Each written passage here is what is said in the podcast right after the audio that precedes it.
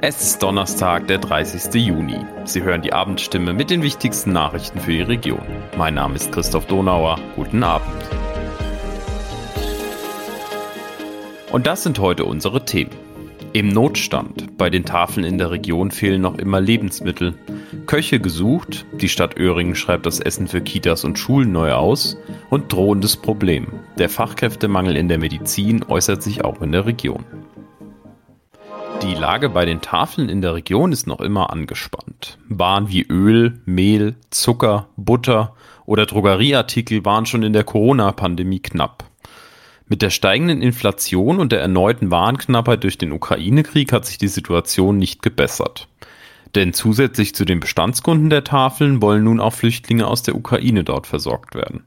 Allein 600 Tafelausweise seien in den letzten Wochen an Ukraine-Flüchtlinge ausgegeben worden, berichtet Marco Schöneberger, stellvertretender Tafelchef in der Region unserer Redaktion. Die vielen Bedürftigen und das knappe Angebot führen dazu, dass die Ehrenamtlichen teils ganz schön in Stress geraten, berichten Tafelmitarbeiter unserer Redaktion. Die Situation werde außerdem dadurch verschärft, dass im Juli ein neuer Tafelladen in Bad Friedrichshall aufmachen soll. Wenn man den Empfehlungen der Deutschen Gesellschaft für Ernährung folgt, muss man für ein gesundes Schulessen schon einiges beachten. Bei vier Schulessen die Woche sollen zweimal Fleisch, einmal Fisch und einmal Vegetarisches auf den Tisch kommen.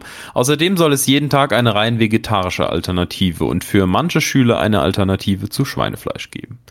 Die Stadt Öhringen muss die Essen für Kitas und Schulen ab März 2023 neu ausschreiben und hat sich deshalb mal den Markt angeschaut. Das Ergebnis, nur wenige Caterer haben ein Interesse daran, die entsprechende Essensversorgung zu liefern. Eigentlich hätte die Stadt zusätzlich gerne vorgeschrieben, wie hoch der Anteil von Bioprodukten sein soll. Allerdings sah man hier die Gefahr, dass es dann gar keine Angebote mehr gibt. Insgesamt geht es um 200 bis 250 Essen am Tag. Diskutiert wird nun, ob sich die Stadt mit anderen Kommunen zusammenschließen soll. Der Fachkräftemangel im Gesundheitswesen zeigt sich auch in der Region. Viele Arztpraxen und Kliniken finden kaum noch Personal.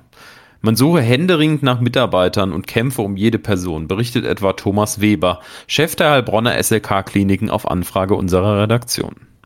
Besonders groß ist der Mangel auch bei Zahnärzten, wie der Heilbronner Zahnärztesprecher Bernd Krämer berichtet.